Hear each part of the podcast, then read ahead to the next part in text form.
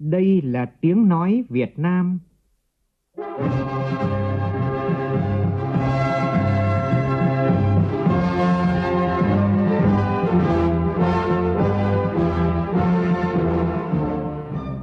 là tiếng nói Việt Nam, phát thanh từ Hà Nội, thủ đô nước Cộng hòa xã hội chủ nghĩa Việt Nam.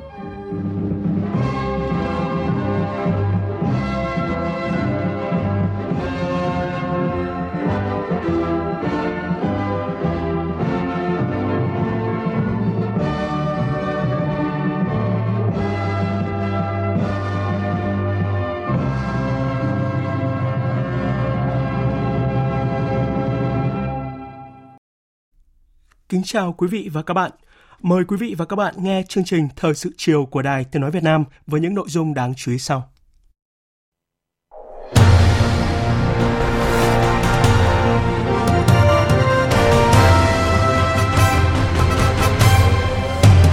Tổng Bí thư Nguyễn Phú Trọng chủ trì cuộc họp Bộ Chính trị Ban Bí thư xem xét thi hành kỷ luật nhiều tổ chức cán bộ đảng viên.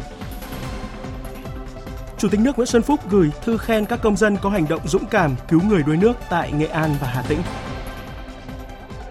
Bộ Y tế sẽ bỏ khai báo y tế nội địa trong thời gian tới.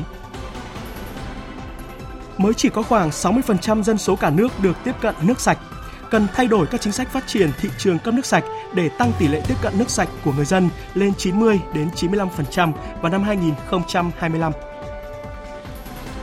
cảnh báo tình trạng mạo danh nhân viên điện lực để lừa đảo khách hàng tại miền Trung Tây Nguyên và các tỉnh phía Nam. Trong phần tin thế giới, Tổng thư ký Liên Hợp Quốc hôm nay có chuyến công du đến Nga và sau đó là Ukraine trong nỗ lực nhằm chấm dứt xung đột giữa hai bên. Trong khi đó, Mỹ chủ trì cuộc họp với sự tham gia của 40 quốc gia để bàn việc trang bị vũ khí cho Ukraine. Ấn Độ xếp thứ ba thế giới về chi tiêu cho quốc phòng trong năm ngoái, chỉ đứng sau Mỹ và Trung Quốc.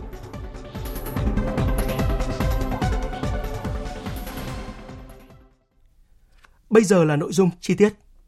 Thưa quý vị, thưa các bạn, hôm nay tại trụ sở Trung ương Đảng, Tổng Bí thư Nguyễn Phú Trọng chủ trì cuộc họp Bộ Chính trị Ban Bí thư để xem xét thi hành kỷ luật. Sau khi xem xét đề nghị của Ủy ban Kiểm tra Trung ương, Bộ Chính trị, Ban Bí thư nhận thấy. một Ban Thường vụ tỉnh ủy Bình Thuận nhiệm kỳ 2010-2015 và nhiệm kỳ 2015-2020, Ban Cán sự Đảng Ủy ban nhân dân tỉnh Bình Thuận nhiệm kỳ 2011-2016 vào nhiệm kỳ 2016-2021 đã vi phạm nguyên tắc tập trung dân chủ và quy chế làm việc, thiếu trách nhiệm, buông lỏng lãnh đạo, chỉ đạo, thiếu kiểm tra giám sát để Ủy ban dân tỉnh và nhiều tổ chức cá nhân vi phạm quy định của Đảng, pháp luật của nhà nước trong quản lý sử dụng đất, thực hiện một số dự án để một số cán bộ, đảng viên, trong đó có cán bộ chủ chốt của tỉnh bị khởi tố, bắt tạm giam. 2. Đồng chí Huỳnh Văn Tý, nguyên Ủy viên Trung ương Đảng, nguyên Bí thư tỉnh ủy Bình Thuận, nhiệm kỳ 2005-2010, 2010-2015 chịu trách nhiệm chính, trách nhiệm người đứng đầu về những vi phạm, khuyết điểm của Ban Thường vụ tỉnh ủy nhiệm kỳ 2010-2015, chịu trách nhiệm trực tiếp trong việc chủ trì họp cho chủ trương về phương án quy hoạch chi tiết dự án khu đô thị du lịch biển Phan Thiết có nội dung vi phạm quy định của pháp luật. 3. Đồng chí Nguyễn Mạnh Hùng, nguyên Ủy viên Trung ương Đảng, nguyên Bí thư tỉnh ủy, nhiệm kỳ 2015-2020, nguyên Phó Bí thư Thường trực Tỉnh ủy Bình Thuận, nhiệm kỳ 2010-2015, chịu trách nhiệm chính, trách nhiệm người đứng đầu về những vi phạm, khuyết điểm của Ban Thường vụ Tỉnh ủy, nhiệm kỳ 2015-2020, cùng chịu trách nhiệm về những vi phạm, khuyết điểm của Ban Thường vụ Tỉnh ủy, nhiệm kỳ 2010-2015, chịu trách nhiệm trực tiếp, trách nhiệm cá nhân trong việc ký một số kết luận của Ban Thường vụ Tỉnh ủy cho chủ trương quy hoạch chi tiết và phương pháp cách thức xác định giá đất của dự án khu đô thị du lịch biển Phan Thiết có nội dung vi phạm quy định của pháp luật. 4. Đồng chí Lê Tiến Phương, nguyên Phó Bí thư tỉnh ủy, nhiệm kỳ 2005-2010, 2010-2015, nguyên Bí thư Ban cán sự Đảng, nguyên Chủ tịch Ủy ban dân tỉnh Bình Thuận, nhiệm kỳ 2011-2016, cùng chịu trách nhiệm về những vi phạm khuyết điểm của Ban Thường vụ tỉnh ủy nhiệm kỳ 2010-2015, chịu trách nhiệm chính, trách nhiệm người đứng đầu về những vi phạm khuyết điểm của Ban cán sự Đảng, Ủy ban nhân dân tỉnh và Ủy ban dân tỉnh nhiệm kỳ 2011-2016,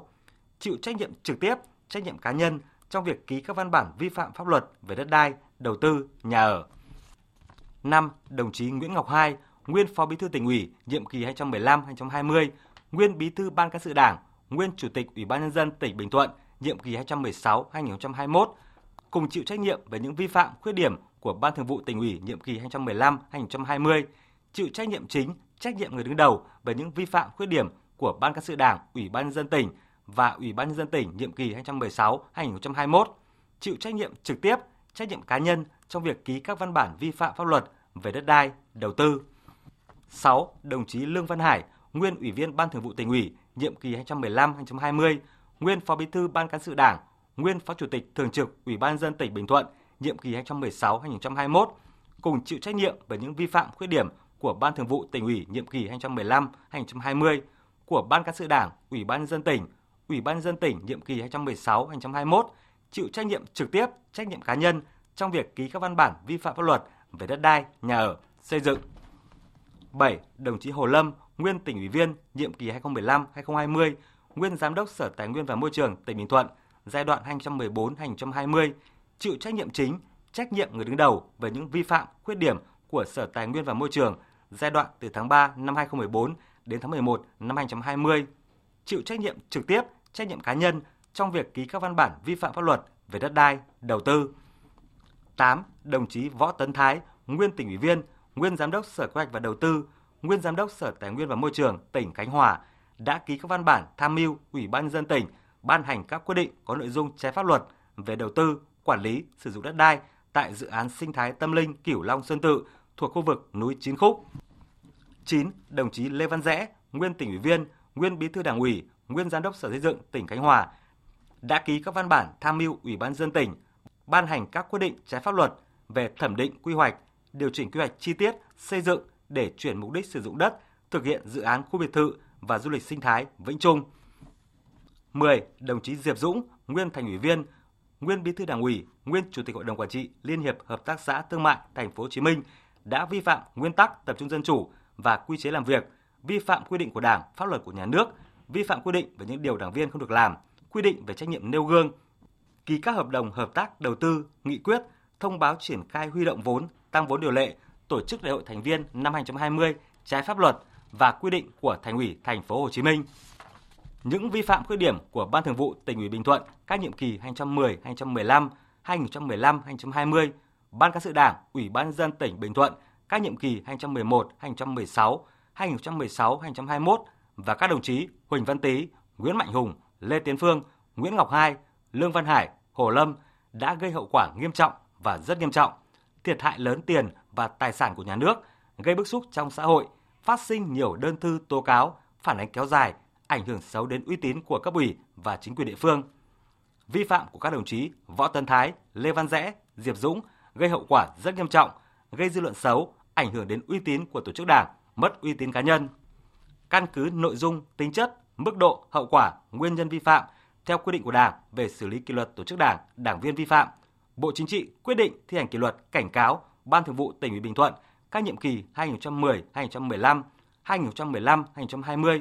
Ban cán sự Đảng, Ủy ban nhân dân tỉnh Bình Thuận các nhiệm kỳ 2011-2016, 2016-2021 và đồng chí Nguyễn Mạnh Hùng, khiển trách đồng chí Huỳnh Văn Tý. Ban Bí thư quyết định thi hành kỷ luật khai trừ ra khỏi Đảng đối với các đồng chí Nguyễn Ngọc Hai, Lương Văn Hải, Hồ Lâm, Võ Tân Thái, Lê Văn Rẽ, Diệp Dũng, cách chức tất cả các chức vụ trong Đảng đối với đồng chí Lê Tiến Phương. Bộ Chính trị, Ban Bí thư đề nghị các cơ quan xem xét xử lý kỷ luật về hành chính theo đúng quy định đối với các tập thể cá nhân đã xử lý kỷ luật Đảng. Vào chiều nay tại Phủ Chủ tịch, Chủ tịch nước Nguyễn Xuân Phúc đã tiếp xã giao Phó Chủ tịch nước Cộng hòa Dân chủ Nhân dân Lào Pani Yathotu đang thăm chính thức nước ta. Tin của phóng viên Vũ Dũng. Chủ tịch nước Nguyễn Xuân Phúc chúc mừng những thành tựu quan trọng của Lào đạt được trong những năm vừa qua. Tin tưởng dưới sự lãnh đạo sáng suốt của Đảng Nhân dân Cách mạng Lào, nhân dân Lào anh em sẽ thực hiện thắng lợi nghị quyết Đại hội Đảng lần thứ 11 và kế hoạch phát triển kinh tế xã hội 5 năm lần thứ 9, kiểm soát tốt dịch bệnh COVID-19, mở cửa và phục hồi kinh tế thành công.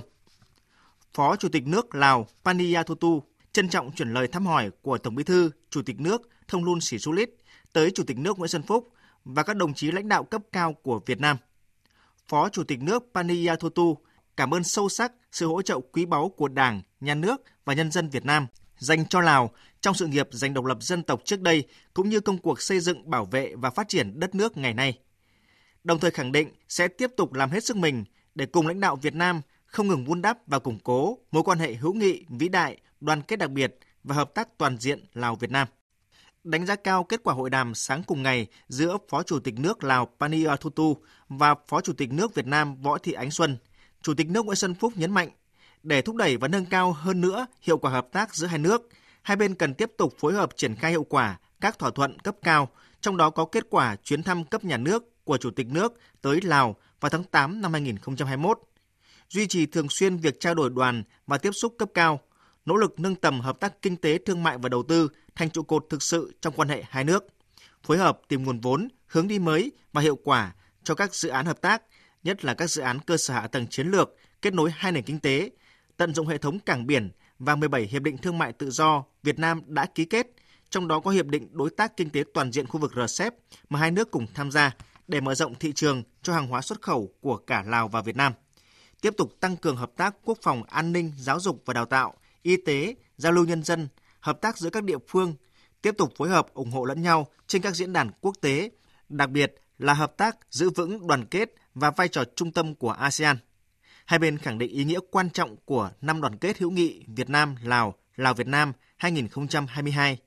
và nhất trí phối hợp tổ chức tốt các hoạt động kỷ niệm 60 năm thiết lập quan hệ ngoại giao và 45 năm ký kết hiệp ước hữu nghị và hợp tác Việt Nam Lào, đóng góp thiết thực vào việc tuyên truyền, giáo dục các tầng lớp nhân dân, nhất là thế hệ trẻ hai nước về truyền thống quan hệ hữu nghị vĩ đại, đoàn kết đặc biệt, gắn bó thủy chung có một không hai giữa hai nước Việt Nam Lào. Qua Phó Chủ tịch nước Paniyathotu, Chủ tịch nước Nguyễn Xuân Phúc gửi lời thăm hỏi, lời chúc sức khỏe tới Tổng Bí thư, Chủ tịch nước Lào Thông Luân Sĩ Xú Lít và các đồng chí lãnh đạo, nguyên lãnh đạo cấp cao của Lào. Sau 6 ngày rưỡi làm việc, vào chiều nay, dưới sự chủ trì của Chủ tịch Quốc hội Vương Đình Huệ, Ủy ban Thường vụ Quốc hội đã họp phiên bế mạc phiên họp lần thứ 10. Phản ánh của phóng viên Lại Hoa. Phát biểu bế mạc phiên họp, Chủ tịch Quốc hội Vương Đình Huệ nêu rõ về công tác xây dựng pháp luật, Ủy ban Thường vụ Quốc hội đã cho ý kiến về các dự án luật dầu khí sửa đổi, luật phòng chống bạo lực gia đình sửa đổi, luật sửa đổi bổ sung một số điều của luật tần số vô tuyến điện, luật thanh tra sửa đổi, luật khám bệnh chữa bệnh sửa đổi, cho ý kiến về chương trình xây dựng luật pháp lệnh năm 2023, điều chỉnh chương trình xây dựng luật pháp lệnh năm 2022. Về các vấn đề kinh tế xã hội, Ủy ban Thường vụ Quốc hội cho ý kiến vào báo cáo của Chính phủ về tổng kết thực hiện nghị quyết số 42 năm 2017 của Quốc hội về thí điểm xử lý nợ xấu của các tổ chức tín dụng, báo cáo tài chính nhà nước năm 2020 và báo cáo quyết toán ngân sách nhà nước năm 2020, dự thảo nghị quyết của Quốc hội về cơ chế chính sách đặc thù phát triển tỉnh Khánh Hòa, vân vân. Để tăng cường kỷ luật kỷ cương trong công tác lập pháp, Chủ tịch Quốc hội Vương Đình Huệ đề nghị các cơ quan nghiêm túc thực hiện luật ban hành văn bản quy phạm pháp luật, đề nghị chính phủ dành nhiều thời gian hơn nữa cho công tác hoàn thiện thể chế, cho ý kiến thấu đáo vào những vấn đề quan trọng hoặc những vấn đề còn ý kiến khác nhau trước khi trình Ủy ban Thường vụ Quốc hội và Quốc hội. Đề cập công tác giám sát, Chủ tịch Quốc hội cho biết sẽ trình Quốc hội lựa chọn hai trong bốn chuyên đề để giám sát tối cao trong năm 2023. Một là việc huy động quản lý và sử dụng các nguồn lực phục vụ công tác phòng chống dịch COVID-19. Thứ hai, việc triển khai thực hiện các nghị quyết của Quốc hội về các chương trình mục tiêu quốc gia xây dựng nông thôn mới, giảm nghèo bền vững và chương trình phát triển kinh tế xã hội vùng đồng bào dân tộc thiểu số và miền núi. Thứ ba, việc thực hiện nghị quyết số 88 và nghị quyết số 51 của Quốc hội về đổi mới chương trình sách giáo khoa giáo dục phổ thông. Thứ tư, việc thực hiện chính sách pháp luật về phát triển năng lượng. Ủy ban Thường vụ Quốc hội cũng thống nhất cần tăng cường vai trò chỉ đạo, điều hòa hoạt động giám sát của Hội đồng dân tộc, các ủy ban của Quốc hội. Liên quan đến báo cáo kết quả giám sát chuyên đề việc thực hiện chính sách pháp luật về công tác quy hoạch kể từ khi luật quy hoạch có hiệu lực thi hành, Chủ tịch Quốc hội Vương Đình Huệ đề nghị. Để tháo gỡ khó khăn đối với công tác quy hoạch, tập trung vào các vấn đề thực có tác động ngay đến công tác quy hoạch đề nghị chính phủ ưu tiên tối đa nguồn lực để nhanh tiến độ lập và phê duyệt quyết định hoặc quyết định quy hoạch. Đặc biệt quan trọng chất lượng quy hoạch, tập trung chỉ đạo và ưu tiên nguồn lực để hoàn thành sớm các quy hoạch quan trọng, các quy hoạch tổng thể quốc gia, quy hoạch ngành hạ tầng chủ chốt. Chủ tịch Quốc hội Vương Đình Huệ cũng yêu cầu Văn phòng Quốc hội phối hợp với các cơ quan liên quan làm tốt công tác đảm bảo phòng chống dịch COVID-19, chuẩn bị kỹ công tác thông tin, tài liệu tuyên truyền, báo chí, các điều kiện về cơ sở vật chất nhằm phục vụ tốt nhất cho kỳ họp thứ ba Quốc hội khóa 15 được tổ chức theo hình thức tập trung tại nhà Quốc hội, dự kiến khai mạc vào ngày 23 tháng 5 sắp tới. Thời sự VOV nhanh, tin cậy, hấp dẫn. Hôm nay, Chủ tịch nước Nguyễn Xuân Phúc đã gửi thư khen các công dân có hành động dũng cảm cứu người đuối nước tại tỉnh Nghệ An và Hà Tĩnh. Chủ tịch nước Nguyễn Xuân Phúc bày tỏ xúc động khi được biết ngay khi phát hiện người bị đuối nước, ông Nguyễn Hữu Hiền, Chủ tịch Hội cựu chiến binh xã Thanh Hòa, huyện Thanh Trương, tỉnh Nghệ An và em Nguyễn Văn Dương, học sinh lớp 8, trường Trung học cơ sở Minh Lạc, huyện Cẩm Xuyên, tỉnh Hà Tĩnh, đều không ngại nguy hiểm, kịp thời lao xuống dòng nước, gắng hết sức mình, lần lượt kéo người đuối nước vào bờ, tiến hành sơ cứu, hô hấp nhân tạo và đã cứu sống nhiều người. Chủ tịch nước đánh giá cao hành động của ông Hiền và em Dương và nêu rõ đây là những tấm gương sáng về tinh thần quả cảm, nghĩa hiệp, sâu đậm bản sắc văn hóa, yêu thương, sống có tình, có nghĩa của dân tộc Việt Nam, xứng đáng được biểu dương, khen ngợi và lan tỏa trong cộng đồng. Chủ tịch nước Nguyễn Xuân Phúc bày tỏ tin tưởng ông Nguyễn Hữu Hiền cũng như các thế hệ cựu chiến binh luôn cố gắng phát huy phẩm chất bộ đội cụ Hồ vẻ vang, tiên phong, gương mẫu, làm tốt việc giáo dục truyền thống yêu nước và cách mạng, đóng góp tích cực vào sự nghiệp xây dựng và bảo vệ Tổ quốc. Đồng thời tin tưởng em Nguyễn Văn Dương và các em học sinh luôn không ngừng phấn đấu, đạt được nhiều thành tích trong học tập, trở thành công dân tốt, hữu ích cho nước nhà. Nhân dịp này, Chủ tịch nước Nguyễn Xuân Phúc đề nghị các cơ quan chức năng tiếp tục đẩy mạnh việc hướng dẫn, khuyến cáo, tập huấn tới từng người dân, từng gia đình và trường học nguy cơ đuối nước, những kỹ năng cần thiết để phòng tránh và cách thức xử lý tai nạn đáng tiếc xảy ra, giúp cho cuộc sống an toàn và hạnh phúc. Đại hội đại biểu toàn quốc Hội Bảo trợ người khuyết tật và trẻ mồ côi Việt Nam lần thứ 6, nhiệm kỳ từ năm 2022 đến năm 2027 đã diễn ra sáng nay tại Hà Nội. Bí thư Trung ương Đảng, trưởng ban dân vận Trung ương Bùi Thị Minh Hoài tới dự và phát biểu chỉ đạo. Chủ tịch nước Nguyễn Xuân Phúc, Chủ tịch Quốc hội Vương Đình Huệ và Thường trực Ban Bí thư Võ Văn Thưởng đã gửi lặng hoa chúc mừng. Phóng viên Kim Thanh đưa tin. Nhiệm kỳ qua, Trung ương Hội Bảo trợ Người Khuyết tật và Trẻ Mồ Côi Việt Nam, các tổ chức thành viên đã vận động hỗ trợ 2.862 tỷ đồng, bao gồm cả tiền và hiện vật, gần gấp đôi chỉ tiêu đề ra là 1.500 tỷ đồng, hỗ trợ hơn 16 triệu lượt người khuyết tật, trẻ mồ côi và các đối tượng khó khăn, yếu thế khác. Hội đã thực hiện 6 chương trình trọng tâm trợ giúp người khuyết tật, bảo vệ chăm sóc giáo dục trẻ em, hỗ trợ trẻ khuyết tật tiếp cận các dịch vụ bảo vệ chăm sóc, giáo dục tại cộng đồng như mổ mắt, thay thủy tinh thể, phẫu thuật chỉnh hình, phục hồi chức năng cho người khuyết tật, tặng xe lăn, xe lắc, xe đạp, học bổng, đồ dùng học tập, hỗ trợ cải thiện điều kiện ăn ở, sinh hoạt, nước sạch cho người khuyết tật, dạy nghề, tạo việc làm, hỗ trợ tìm việc, tạo sinh kế cho người khuyết tật. Đánh giá cao những nỗ lực đoàn kết sáng tạo của hội, góp phần cùng nhà nước bảo vệ, trợ giúp người khuyết tật, trẻ mồ côi, đảm bảo an sinh xã hội, không ai bị bỏ lại phía sau. Bà Bùi Thị Minh Hoài đề nghị các tổ chức đảng, chính quyền, mặt trận Tổ quốc Việt Nam và các tổ chức chính trị xã hội quan tâm hơn nữa tiếp tục thực hiện tốt chỉ thị 39 của Ban Bí thư Trung ương Đảng về tăng cường sự lãnh đạo của Đảng đối với công tác người khuyết tật, thực hiện các chính sách pháp luật đã ban hành đối với người khuyết tật và trẻ mồ côi, tạo điều kiện cho hội và các tổ chức thành viên hoạt động ngày càng có hiệu quả hơn, góp phần vào đảm bảo quyền của người khuyết tật trẻ mồ côi theo đúng quy định của pháp luật và các công ước quốc tế mà Việt Nam đã tham gia ký kết. Đại hội đã bầu Ban chấp hành Hội Bảo trợ Người Khuyết tật và Trẻ Mồ Côi khóa 6 gồm 80 ủy viên, Ban kiểm tra gồm 5 ủy viên. Ông Nguyễn Trọng Đàm, Phó Chủ tịch Trung ương Hội đã được bầu làm Chủ tịch Trung ương Hội Bảo trợ Người Khuyết tật và Trẻ Mồ Côi khóa 6 và lễ kỷ niệm 30 năm ngày thành lập Hội Bảo trợ Người Khuyết tật và Trẻ Mồ Côi Việt Nam 25 tháng 4 và chương trình giao lưu Một trái tim một thế giới đã diễn ra vào chiều nay tại Hà Nội. Phó Thủ tướng Vũ Đức Đam đã tới dự.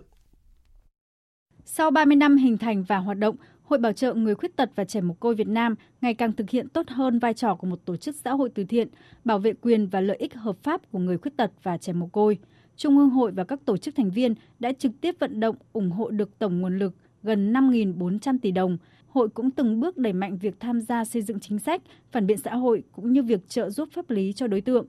Về nhiệm vụ trong thời gian tới, Phó Thủ tướng Vũ Đức Đam đề nghị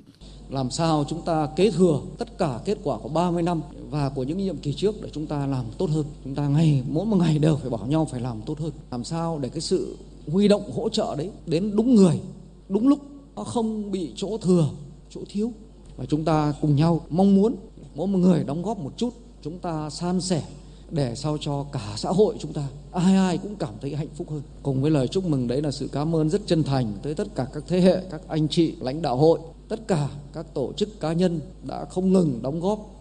cho cái nhiệm vụ chăm sóc và bảo trợ người khuyết tật và trẻ em mồ côi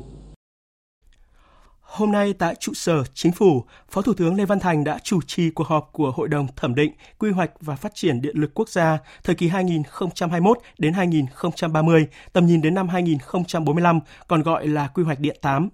Phản ánh của phóng viên Việt Cường.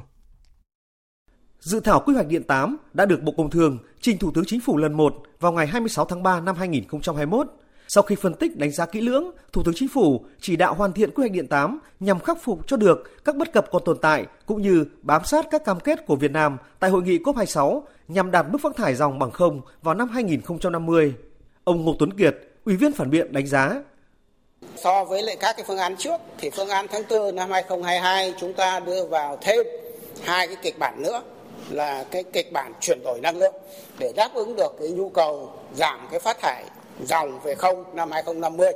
Cái kịch bản này tôi đánh giá là một cái kịch bản mang tính đột phá và đã đưa vào hết tất cả những cái khả năng, các nguồn năng lượng sơ cấp mà Việt Nam có thể khai thác được trong kế hoạch điện toán. Và thêm một cái kịch bản nữa là nghiên cứu tính toán cái khả năng nếu như một nguồn điện nó chậm thì điều hành kiểu gì thì tôi cho rằng đây là là cái sự thay đổi mới trong cái quá trình lập cái quy hoạch điện 8 này và đặc biệt nó rất là phù hợp với lại định hướng quy hoạch điện 8 của chúng ta là quy hoạch điện mở. Kết luận cuộc họp, Phó Thủ tướng Lê Văn Thành đánh giá cao quy hoạch có sự đổi mới tư duy cách làm, nhấn mạnh tinh thần xây dựng quy hoạch là đặt lợi ích chung lên trên hết. Nếu tiết kiệm hàng chục tỷ đô la Mỹ trong việc giảm đầu tư đường dây, giảm chi phí vận chuyển sẽ giúp giảm giá thành điện. Phó Thủ tướng Lê Văn Thành khẳng định tới thời điểm hiện nay có thể khẳng định là cái quy hoạch điện 8 đạt được mấy cái mục tiêu khắc phục được một số các cái tồn tại cái thứ nhất đấy là chúng ta đã giảm được quy hoạch từ 189.000 xuống còn 146.000 cho tới năm 2030. Cái điểm thứ hai là đã phân bổ lại cái vùng miền, hạn chế cái truyền tải đi. Cái này rất là quan trọng bởi vì cũng cần đấy, sản lượng điện thôi nhưng chúng ta chuyển từ miền Trung ra miền Bắc để mà sử dụng ấy, thì nó tiêu tốn, đường dây tiêu tốn, lãng phí các. Thứ ba là rất quan trọng là cái cơ cấu nguồn điện, giảm điện than, tăng năng lượng tái tạo. Phó Thủ tướng yêu cầu tuyệt đối không lồng ghép cơ chế, chính sách trong dự thảo quy hoạch. Việc phân công nhiệm vụ cho các bộ ngành phải căn cứ vào chức năng nhiệm vụ quản lý nhà nước và tuân thủ chặt chẽ các quy định của pháp luật. Tháng 4 này, kinh tế thành phố Hồ Chí Minh tiếp tục đà phục hồi mạnh mẽ. Đây là nhận định của Ủy ban nhân dân thành phố Hồ Chí Minh tại phiên họp thường kỳ về tình hình kinh tế xã hội do Chủ tịch Ủy ban nhân dân thành phố Phan Văn Mãi chủ trì vào chiều nay. Tin của phóng viên Hà Khánh thường trú tại thành phố Hồ Chí Minh. Tính chung 4 tháng đầu năm, các lĩnh vực kinh tế có mức tăng trưởng khá, cụ thể như tổng thu ngân sách nhà nước ước đạt hơn 168.000 tỷ đồng, đạt 43,5% dự toán, tăng 13,8% so với cùng kỳ, Tổng kim ngạch xuất khẩu qua cửa khẩu thành phố ước đạt 13,9 tỷ đô la Mỹ, tăng 3,6% so với cùng kỳ. Chỉ số sản xuất công nghiệp ước tăng 2,6% so với cùng kỳ, trong đó 4 ngành công nghiệp trọng yếu ước tăng 6% so với cùng kỳ. Đồng tình với nhận định kinh tế tiếp tục đạt phục hồi mạnh mẽ toàn diện trên hầu hết các lĩnh vực, Phó giáo sư tiến sĩ Trần Hoàng Ngân, Viện trưởng Viện Nghiên cứu Phát triển Thành phố Hồ Chí Minh lưu ý cần quan tâm triển khai nghị quyết Hội đồng nhân dân Thành phố Hồ Chí Minh tại kỳ họp thứ năm, triển khai tốt việc tiêm vaccine cho trẻ từ 5 đến 12 tuổi, tiếp tục cải cách hành chính, cải thiện môi trường đầu tư kinh doanh, cần hỗ trợ thêm để du lịch thành phố phát triển nhân mùa SEA Games, vân vân.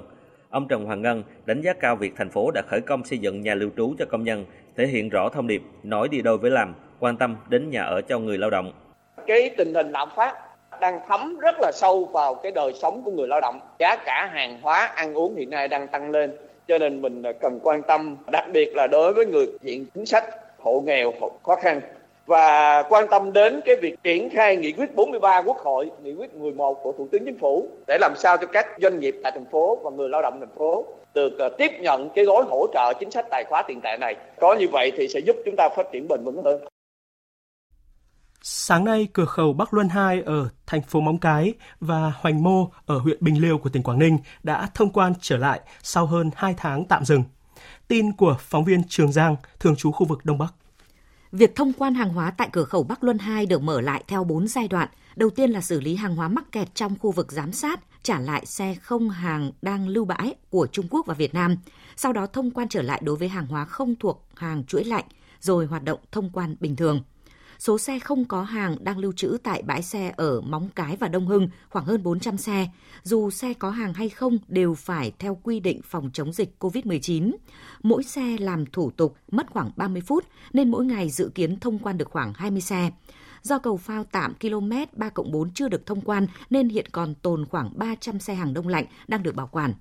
Tương tự tại cửa khẩu Hoành Mô, huyện Bình Liêu, việc thông quan trước mắt nhằm giải phóng các xe không có hàng đang nằm ở bãi xe của Việt Nam và Trung Quốc. Từ cuối tháng 2, cửa khẩu Hoành Mô, Bắc Phong Sinh, huyện Hải Hà, Bắc Luân 1 và 2, cầu phao tạm km 3 4, thành phố Móng Cái, dừng thông quan do phía Trung Quốc tập trung phòng chống dịch. Thưa quý vị, thưa các bạn, hiện mới chỉ có khoảng 60% dân số cả nước được tiếp cận nước sạch các chính sách phát triển thị trường cấp nước sạch cần thay đổi để tăng tỷ lệ tiếp cận nước sạch của người dân lên từ 90 đến 95% vào năm 2025. Đây là vấn đề đã được đặt ra tại tọa đàm Dịch vụ cung cấp nước sạch tại Việt Nam, thị trường và các vấn đề chính sách diễn ra sáng nay tại Hà Nội. Phản ánh của phóng viên Mai Hạnh. Viện Nghiên cứu Chính sách và Phát triển Truyền thông IPS cho rằng khoảng 40% dân số chưa tiếp cận nước sạch sẽ là thị trường tiềm năng cho các doanh nghiệp đầu tư vào lĩnh vực này, nhất là các doanh nghiệp tư nhân. Tuy nhiên, có nhiều địa phương đang thừa nguồn cung nhưng lại thiếu nước. Ví dụ như ở Hà Nội, vừa có doanh nghiệp nhà nước, vừa có doanh nghiệp tư nhân cung cấp nước sạch, nhưng đến nay mới chỉ có khoảng 70% dân số Hà Nội tiếp cận được nước sạch nhiều khu vực như huyện Ba Vì, huyện Thanh Trì, vân vân cũng không cung cấp đủ nước sạch cho người dân. Ông Nguyễn Đình Cung, nguyên viện trưởng Viện Nghiên cứu Quản lý Kinh tế Trung ương, Bộ Kế hoạch và Đầu tư nhận định. Vấn đề thứ nhất là à, bây giờ cái chất lượng nguồn nước nói chung không chỉ là số lượng mà chất lượng nó suy giảm. Có thể đấy cũng là một vấn đề của quản lý nhà nước. Vấn đề thứ hai là chúng ta nhìn thấy ở đây tiếp cận tập trung và tiếp cận đưa về tận nhà nhưng uh, chúng ta chưa biết được là ai là người cung cấp đấy là nhà nước hay là tư nhân hay ai cung cấp nó như thế nào? Hay là giá cả của cái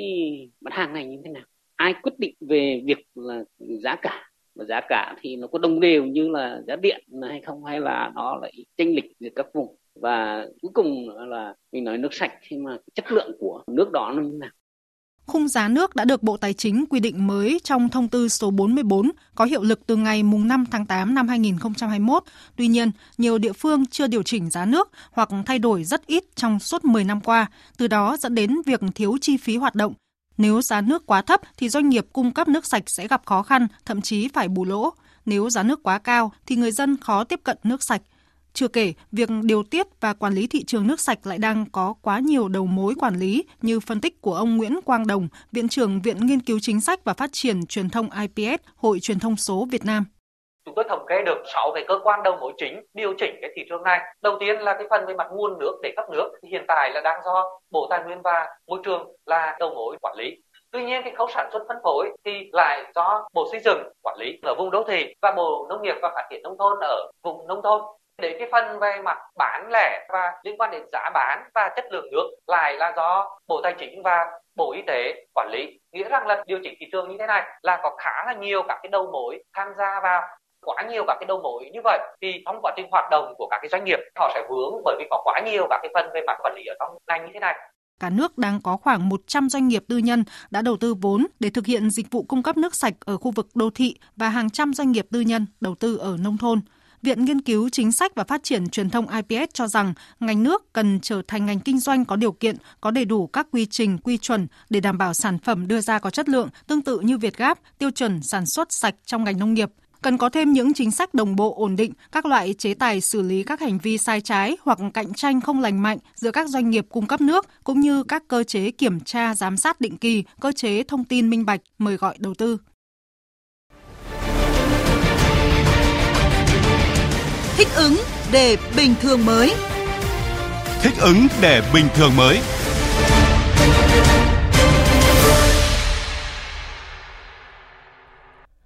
Các bộ ngành địa phương cần ra soát lại các văn bản hướng dẫn liên quan đến lĩnh vực xử lý chất thải y tế, chất thải lây nhiễm để giải quyết tốt vấn đề này tại các bệnh viện. Đây là yêu cầu của Phó Thủ tướng Vũ Đức Đam tại buổi làm việc sáng nay với một số bộ ngành và lãnh đạo Ủy ban nhân dân thành phố Hà Nội và thành phố Hồ Chí Minh.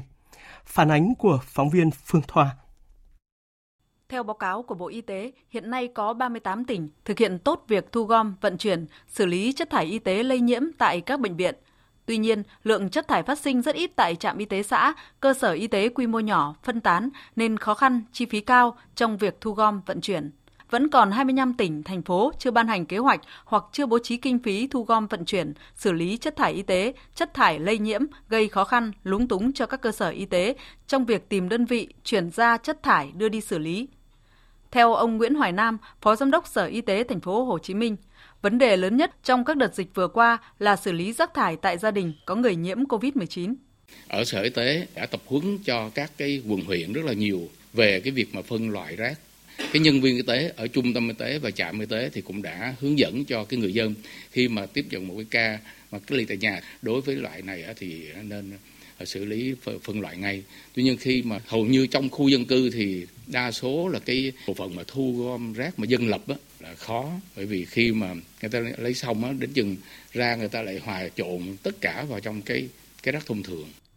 Thứ trưởng Bộ Y tế Nguyễn Trường Sơn cho rằng việc cách ly điều trị người nhiễm COVID-19 tại nhà chiếm tỷ lệ rất lớn. Vì vậy, cần bổ sung phương án thu gom, vận chuyển, xử lý chất thải lây nhiễm tại nhà, có kiểm tra, giám sát, không để phát tán mầm bệnh ra cộng đồng.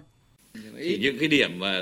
cơ sở và tập trung ờ, F1 hoặc F0 rác có khi nhiều khi nó ùn ứ khủng khiếp. Lúc đầu là y tế là phải làm luôn cả cái nhiệm vụ thu gom rác thải ở các cái khu tập trung. Đến bây giờ thì mình cũng phải có những cái kiểm tra lại, đánh giá lại và đồng thời phải có những cái hướng dẫn mới cho nó phù hợp.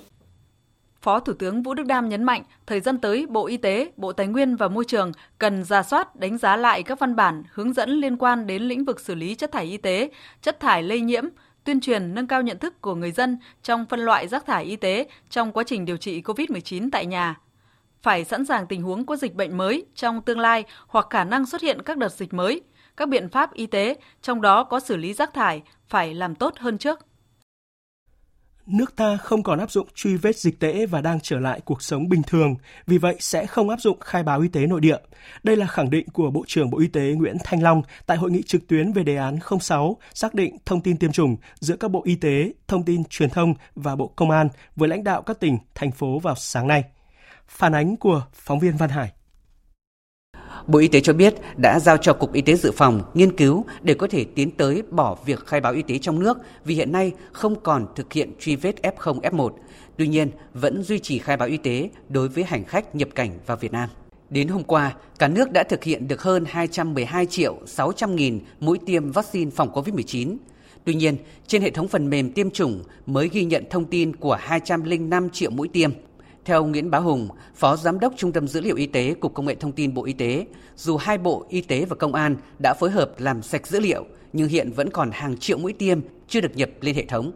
7,6 triệu mũi tiêm chưa được cập nhật trên hệ thống. Con số này thì đã giảm được 1,4 triệu so với cái báo cáo mà hội nghị ngày 4 tháng 4 năm 2022. Và tổng số đối tượng đã gửi sang cơ sở dữ liệu quốc gia về dân cư của Bộ Công an là gần 82,3 triệu đối tượng với 201 triệu mũi tiêm. Trong đó các đối tượng mà có căn cước công dân, chứng minh thư nhân dân là 73,4 triệu đối tượng với gần 181 triệu mũi tiêm. Và kết quả xác minh với cơ sở dữ liệu quốc gia về dân cư thì đến nay chúng ta còn 19 triệu đối tượng ứng với cả 43,5 triệu mũi tiêm là đã xác minh thông tin sai là chúng ta đã tăng lên 2,5 triệu Nguyên nhân dẫn đến tình trạng vừa nêu là do các điểm tiêm chủng chưa cập nhật kịp thời đầy đủ thông tin của người tiêm vaccine COVID-19 lên hệ thống. Thông tin trên dữ liệu của hệ thống tiêm chủng chưa đồng nhất với cơ sở dữ liệu quốc gia về dân cư. Chưa kể, một số bộ ngành lại có cơ sở dữ liệu riêng từ trước. Trung tướng Nguyễn Duy Ngọc, Thứ trưởng Bộ Công an nêu rõ. Ngày 15 tháng 5 thì chúng ta sẽ cấp hộ chiếu phổ thông đối với toàn dân theo hình thức trực tuyến online.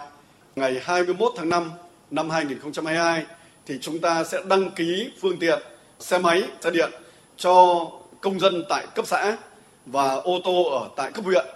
Cùng với đó là chúng ta sẽ phối hợp với ở ngành giáo dục. Đấy là từ ngày 29 tháng 4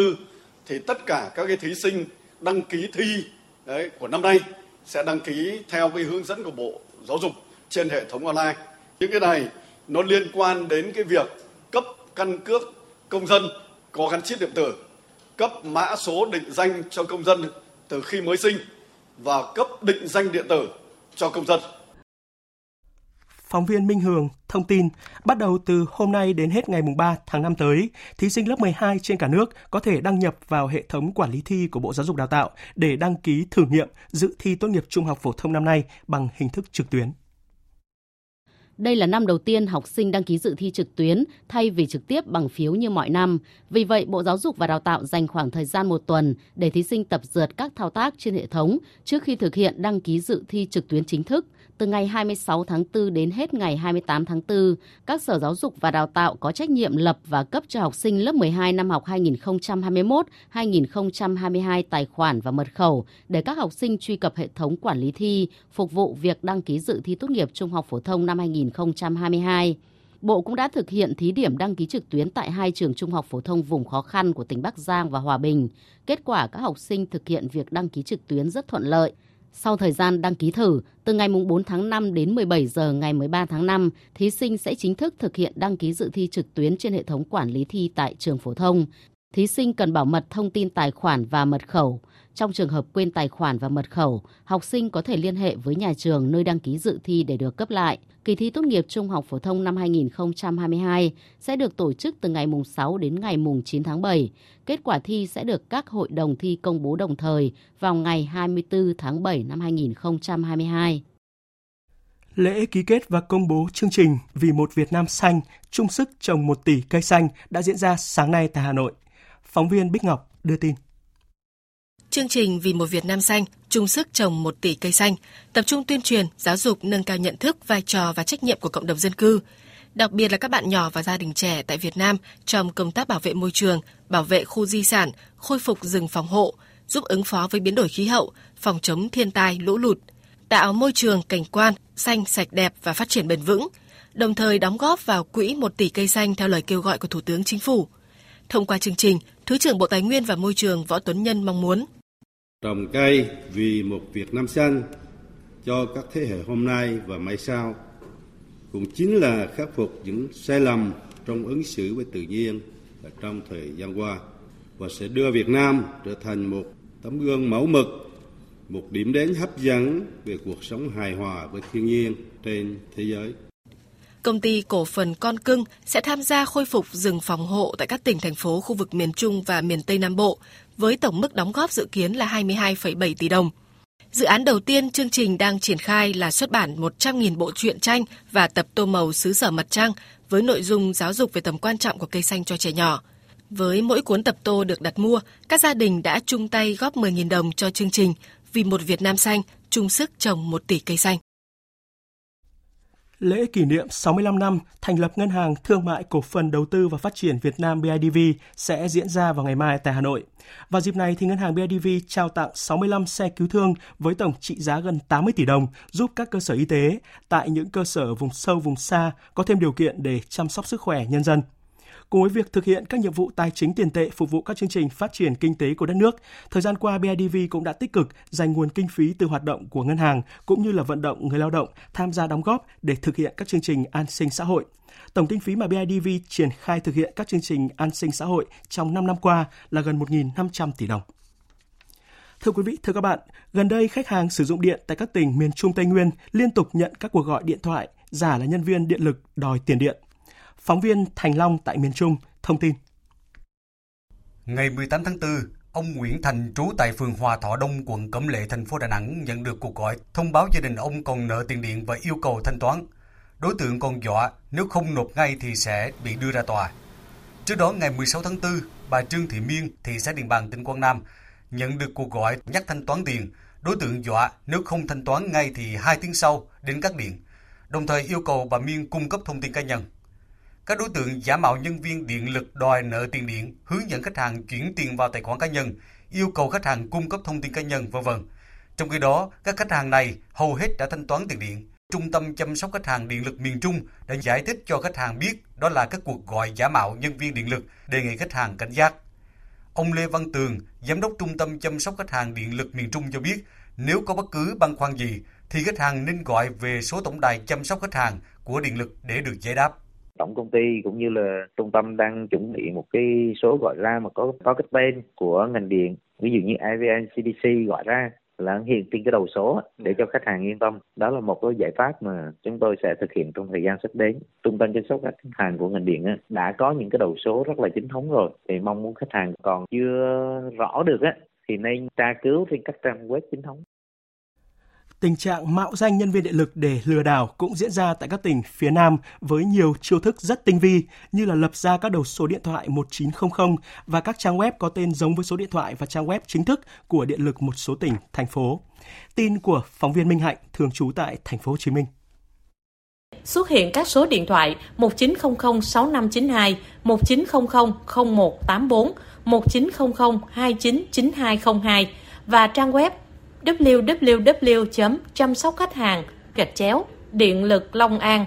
mạo danh tổng đài điện lực Long An để trục lợi phí cước của khách hàng sử dụng điện. Khi gọi đến các số điện thoại giả mạo này, khách hàng sẽ bị tính cước phí rất cao, từ 5.000 đến 8.000 đồng một phút, mà không được giải đáp thông tin hoặc giải quyết kịp thời các yêu cầu về điện. Trang web này còn giới thiệu chỉ đường link đến tổng đài của nhiều điện lực tỉnh khác như Hậu Giang, Đồng Tháp, cùng với nội dung giới thiệu hướng dẫn dịch vụ của ngành điện. Cuối nội dung giới thiệu là số tổng đài giả mạo 1900 299202. Đáng chú ý, trong nội dung giới thiệu của tổng đài giả mạo đều lấy thông tin địa chỉ các công ty điện lực và các chi nhánh điện lực trực thuộc nhằm cố ý giả mạo trục lợi khi khách hàng muốn liên hệ ngành điện. Tổng công ty điện lực miền Nam EVN SPC cảnh báo quý khách hàng sử dụng điện tại 21 tỉnh thành phố phía Nam từ Ninh Thuận đến Cà Mau khi có bất cứ yêu cầu nào về điện, cần giải đáp hoặc hỗ trợ, chỉ cần gọi đến hai số tổng đài Trung tâm chăm sóc khách hàng điện lực miền Nam 1900 1006 1900 9000 hoặc truy cập trang web https 2 2 gạch chéo cskh evn spc vn ứng dụng app hoặc Zalo CSKH EVN để được hướng dẫn kịp thời, tránh bị đối tượng xấu trục lợi. Khách hàng tuyệt đối không nên gọi đến bất kỳ số điện thoại nào khác vì Tổng công ty Điện lực miền Nam không cho phép hay ủy quyền bất kỳ tổ chức đơn vị cá nhân nào thực hiện chức năng chăm sóc khách hàng của ngành điện lực miền Nam. Tiếp theo là một số thông tin thời tiết. Thưa quý vị, Bắc Bộ và Trung Trung Bộ đã và đang trải qua một ngày nắng nóng, có nơi nắng nóng gay gắt lên tới 39 độ. Dự báo ngày mai ở khu vực phía Tây Bắc Bộ, khu vực Bắc và Trung Trung Bộ tiếp tục có nắng nóng trên diện rộng, với nhiệt độ cao nhất phổ biến từ 35 đến 37, có nơi trên 38 độ. Riêng vùng núi của Bắc và Trung Trung Bộ có nắng nóng gay gắt với nhiệt độ cao nhất phổ biến từ 37 đến 39, có nơi trên 40 độ. Dự báo đợt nắng nóng này diễn ra hết ngày mai, từ ngày 28 tháng 4, cường độ nắng nóng có xu hướng giảm dần. Đối với các tỉnh Tây Nguyên và Nam Bộ từ ngày mai đến ngày 28 tháng 4 cũng có nắng nóng, tuy nhiên mức nhiệt cao nhất không quá 36 độ. Theo Trung tâm Khí tượng Thủy văn Quốc gia, trong dịp nghỉ lễ 30 tháng 4 và mùng 1 tháng 5, nhiều khu vực trên cả nước sẽ có mưa vừa mưa to. Ở Bắc Bộ, trong đó có thủ đô Hà Nội, từ ngày 1 tháng 5, chịu ảnh hưởng của một đợt gió mùa đông bắc, trời chuyển mát, vùng núi chuyển lạnh. Còn trên biển từ ngày 29 tháng 4 đến mùng 1 tháng 5, một vùng áp thấp trên khu vực Nam Biển Đông có xu hướng mạnh lên thành áp thấp nhiệt đới. Chuyển sang phần tin thế giới. Hôm nay, Tổng thư ký Liên Hợp Quốc có chuyến công du đến Nga và sau đó là Ukraine trong nỗ lực nhằm chấm dứt xung đột tại khu vực này. Phóng viên Anh Tú thường trú tại Nga đưa tin.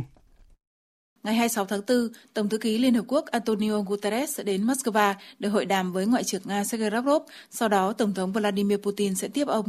Vào ngày 28 tháng 4, ông Antonio Guterres sẽ tới Kiev và có cuộc gặp với Tổng thống Ukraine Volodymyr Zelensky. Trong cả hai trường hợp, các cuộc hội đàm đều do Tổng thư ký Liên Hợp Quốc khởi xướng. Trước đó, đại diện chính thức Fahan Haq của ông Guterres cho biết Tổng thư ký Liên Hợp Quốc dự định sẽ thảo luận về việc ngừng bắn và hỗ trợ những người Ukraine có nhu cầu trong cuộc hội đàm với các Tổng thống Nga Vladimir Putin và Ukraine Volodymyr Zelensky.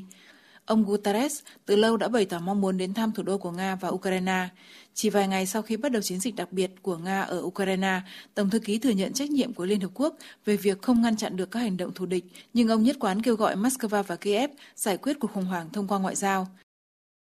Trong khi đó, Mỹ hôm nay chủ trì cuộc họp với sự tham gia của 40 quốc gia để bàn về việc trang bị vũ khí cho Ukraine. Tổng hợp của biên tập viên Trần Nga.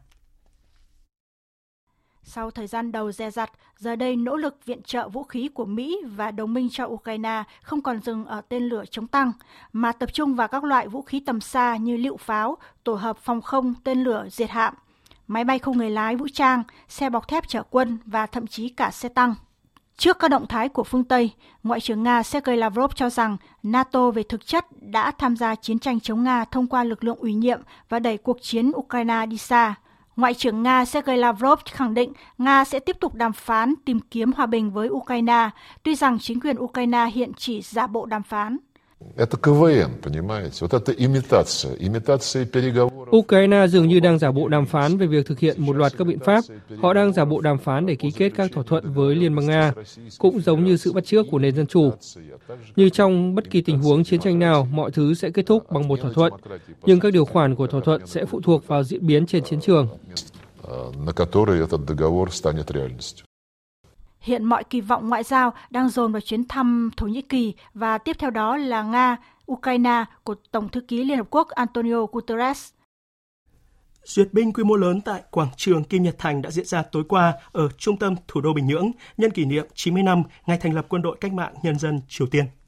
Phát biểu tại lễ duyệt binh, nhà lãnh đạo Triều Tiên Kim Jong Un cho biết nước này sẽ tiếp tục thực hiện mọi biện pháp có thể nhằm tăng cường khả năng hạt nhân. Ông Kim Jong Un cũng khẳng định vũ khí hạt nhân của Triều Tiên nhằm mục đích gian đe chiến tranh. Tuy nhiên, nước này cũng chuẩn bị kỹ lưỡng cho việc sử dụng khả năng gian đe này bất cứ lúc nào và cảnh báo rằng bất kỳ thế lực thù địch nào tìm cách đối đầu quân sự với nước này sẽ thất bại. Phóng viên Hoàng Dũng thường trú tại Ấn Độ đưa tin, chi tiêu quốc phòng của nước này trong năm qua đã đạt mốc 77 tỷ đô la, trở thành quốc gia chi tiêu quân sự cao thứ ba trên thế giới sau Mỹ và Trung Quốc. Ấn Độ ưu tiên hiện đại hóa các lực lượng vũ trang và tự lực sản xuất vũ khí trong bối cảnh căng thẳng biên giới với Trung Quốc và Pakistan diễn biến phức tạp, có nguy cơ bùng phát thành các cuộc xung đột vũ trang.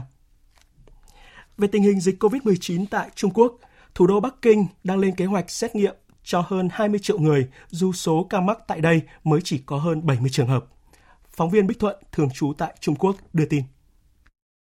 Giới chức y tế Bắc Kinh cho biết, tiếp theo Triều Dương, quận lớn nhất thủ đô, Bắt đầu từ hôm nay đến 30 tháng 4, thành phố sẽ tiến hành 3 đợt xét nghiệm axit nucleic hàng loạt đối với 10 quận khác và khu phát triển kinh tế công nghệ Bắc Kinh.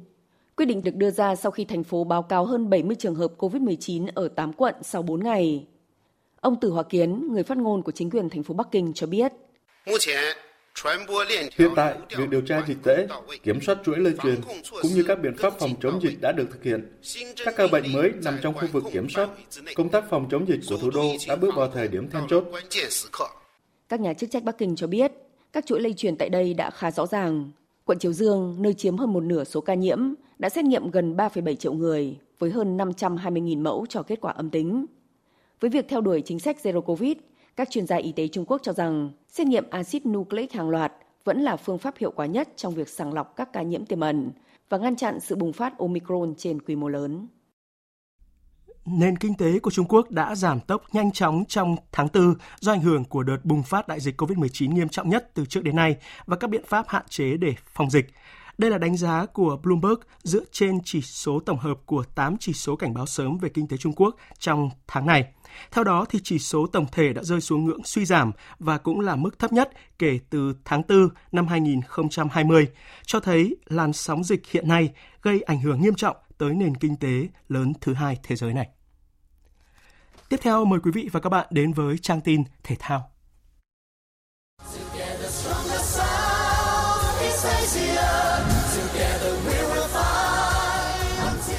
Hướng tới SEA Games 31 hướng tới SEA Games 31. Thưa quý vị và các bạn, chỉ còn chưa đầy nửa tháng nữa, SEA Games 31 sẽ chính thức khai mạc tại Hà Nội và 11 tỉnh thành lân cận. Góp mặt tại đại hội lần này, đoàn thể thao chủ nhà Việt Nam là đoàn có số lượng thành viên đông nhất, trong đó có 965 vận động viên. Dự kiến, vào lúc 20 giờ ngày 28 tháng 4, lễ xuất quân của đoàn thể thao Việt Nam tham dự SEA Games 31 sẽ được diễn ra tại Trung tâm huấn luyện thể thao quốc gia Hà Nội. Sự kiện này sẽ được tổ chức ngắn gọn nhưng đảm bảo sự trang trọng nhằm khơi dậy tinh thần và khát vọng cống hiến của các vận động viên trước khi tranh tài tại SEA Games 31. Để chuẩn bị cho SEA Games 31, bốn tuyển thủ của đội tuyển cầu lông Việt Nam là Nguyễn Tiến Minh, Nguyễn Thúy Linh, Đinh Thị Phương Hồng và Phạm Thị Khánh lên đường sang Philippines tham dự giải vô địch châu Á 2022. Đây được xem là giải đấu cọ sát, quan trọng, giúp các vận động viên tìm hiểu đối thủ, tích lũy chuyên môn, kinh nghiệm. Tay vợt Nguyễn Thùy Linh chia sẻ. Hai năm trời không đi thi đấu quốc tế và bọn em, những cái gương mặt quen thuộc gặp nhau ở hàng ngày những cái giải đấu thì ít nhiều cũng cảm thấy hơi nhàm chán. Em nghĩ rằng là giải vô địch châu Á sẽ rất là tốt cho em. Em sẽ thi đấu hết sức và quay trở lại tập luyện luôn để ờ, có một cái sự chuẩn bị tốt nhất để đến với SEA Games. Huấn luyện viên đội tuyển cầu lông quốc gia Ngô Trung Dũng cho biết. Sau cái giải đó thì sẽ giúp cho chúng tôi để đánh giá được một cái ờ, chính xác hơn về cái lực lượng của chúng ta tham dự SEA Games và cũng đánh giá được cái trình độ của vận động viên để cho ban huấn luyện có những sự điều chỉnh phù hợp nhất để làm sao để tới một cái kỳ SEA Games đạt được theo những cái chỉ tiêu chúng ta đặt ra. Sau thành công ở giải vô địch Đông Nam Á với 9 huy chương vàng và giành ngôi nhất toàn đoàn, đội tuyển Pencastilat Việt Nam đã quyết định nâng mục tiêu giành huy chương tại đấu trường SEA Games 31 trên sân nhà lên 7 đến 8 huy chương vàng. Theo đánh giá chuyên môn, thậm chí số huy chương vàng của Silat còn có thể cao hơn nữa. Huấn luyện viên Nguyễn Văn Hùng cho biết. Qua giả soát à, mấy giải trước đây và cũng đã nhìn nhận được tất cả các vận động viên à, của chúng ta là đều là những vận động viên xuất sắc nhất hiện tại đối với các nội dung hạng cân, từ nam đến nữ đó là những cái hạng cân mới còn những cái hạng cân chủ chốt như trước đây thì là đều là những vận động viên đã khẳng định được cái à, nội dung cũng như cái hạng cân của mình rồi. Đội tuyển Pencastilat Việt Nam đã có hai chuyến tập huấn tại Thái Lan, có bước chạy đà hoàn hảo ở giải Đông Nam Á và giải cúp các câu lạc bộ tại Cao Bằng. Hiện tại, đội đang triển khai tập luyện và làm quen với nhà thi đấu Bắc Từ Liêm, địa điểm tổ chức môn Pencastilat tại SEA Games 31. À, chúng tôi vẫn uh, duy trì hai buổi là thứ sáng thứ ba và sáng thứ năm. Chúng tôi vẫn đưa các vận động viên ra tập để làm quen với cái môi trường uh, thi đấu cũng như là cái không gian của nhà thi đấu. Cũng giống đội Pencastilat, đội tuyển karate Việt Nam vừa có bước chạy đà ấn tượng ở giải vô địch Đông Nam Á với ngôi nhất toàn đoàn. Kết quả này được coi là một thước đo quan trọng để giúp cho các vận động viên của đội tuyển karate Việt Nam có thêm sự tự tin cũng như có được sự chuẩn bị tốt nhất để hướng đến SEA Games 31. Huấn luyện viên Lê Tùng Dương cho biết. Giải Đông Á các đội tuyển đều tham gia với đội hình mạnh nhất. Qua đó phải nói rằng là cái sự cạnh tranh tại SEA Games rất khốc liệt vì các nước như Indo, Mã Lai, Thái Lan, Philippines là các nước rất là mạnh. Đấy, và có cái sự chuẩn bị rất tốt, đặc biệt là có một số vận động viên nhập tịch. Tại SEA Games 31 trên sân nhà, thầy trò đội tuyển karate Việt Nam đặt mục tiêu vượt qua thành tích hai huy chương vàng tại đại hội khu vực 3 năm trước. Chuyển sang các tin thể thao đáng chú ý khác. Ghi nhận sự nỗ lực quyết tâm của các cầu thủ Hoàng Anh Gia Lai trong trận hòa một đều trước đối thủ mạnh John Book tại AFC Champions League 2022, Liên đoàn bóng đá Việt Nam đã công bố thưởng cho câu lạc bộ 200 triệu đồng. Trước đó, sau khi hòa đối thủ mạnh Sydney, cũng với tỷ số một đều, đội bóng phố núi cũng được Liên đoàn bóng đá Việt Nam thưởng 200 triệu đồng. Như vậy, tính đến thời điểm này, Hoàng Anh Gia Lai được VFF thưởng 400 triệu đồng. Thầy trò huấn luyện viên Kia Tisak còn hai trận đấu cuối gặp Yokohama vào ngày 28 tháng 4 và Sydney FC vào ngày 1 tháng 5 sắp tới. Sáng nay, Ủy ban nhân dân quận 7 và Trung tâm đào tạo thể thao D7 Sport Park thành phố Hồ Chí Minh phối hợp triển khai chương trình tìm kiếm và phát triển tài năng thể thao. Theo đó, Trung tâm Đào tạo Thể thao D7 Sport Park sẽ hỗ trợ công tác đào tạo thể thao học đường và tư vấn dinh dưỡng thông qua việc cung cấp đội ngũ huấn luyện viên bóng đá, bóng rổ, các chuyên gia, bác sĩ tư vấn dinh dưỡng. Ngoài ra, trung tâm cũng đăng cai các giải thi đấu thể thao bóng đá, bóng rổ, tổ chức các lớp đào tạo tài năng các bộ môn thể thao, dành nhiều suất học bổng cho tài năng thể thao có hoàn cảnh khó khăn. Ông Đoàn Minh Sương, Giám đốc Trung tâm Đào tạo Thể thao D7 Sport Park cho biết. Khi mà được chơi cái môn thể thao ham thích đó, thì sẽ nuôi dưỡng cái niềm đam mê thể thao cho các em. Cái thứ hai nữa, thông qua rèn luyện những kỹ năng thể thao thì chúng ta sẽ rèn luyện những kỹ năng mềm trong cuộc sống cho các em. Nó điều này rất là cần thiết cho việc đào tạo cái nguồn nhân lực cho thành phố. Những em nào có năng khiếu thì sẽ được đào tạo để trở thành những cái tài năng thể thao cho thành phố và quốc gia. Dự báo thời tiết. Phía Tây Bắc Bộ, chiều tối và đêm có mưa rào và rông vài nơi, ngày nắng nóng, có nơi có nắng nóng gai gắt, nhiệt độ từ 24 đến 37 độ. Phía Đông Bắc Bộ, chiều tối và đêm có mưa rào và rông vài nơi, ngày nắng, nhiệt độ từ 24 đến 34 độ. Khu vực từ Thanh Hóa đến Thừa Thiên Huế, chiều tối và đêm có mưa rào và rông vài nơi, ngày nắng nóng, riêng vùng núi phía Tây có nắng nóng gai gắt, nhiệt độ từ 25 đến 37 độ, riêng vùng núi phía Tây có nơi trên 39 độ. Khu vực từ Đà Nẵng đến Bình Thuận, chiều tối và đêm có mưa rào và rông vài nơi, ngày nắng, riêng phía Bắc có nắng nóng, nhiệt độ từ 24 đến 35 độ.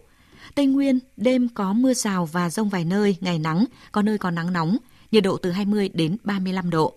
Nam Bộ, chiều tối và đêm có mưa rào và rông vài nơi, ngày nắng, có nơi nắng nóng, nhiệt độ từ 24 đến 35 độ. Khu vực Hà Nội đêm không mưa, ngày nắng, gió đông nam đến nam cấp 2, cấp 3, nhiệt độ từ 25 đến 34 độ.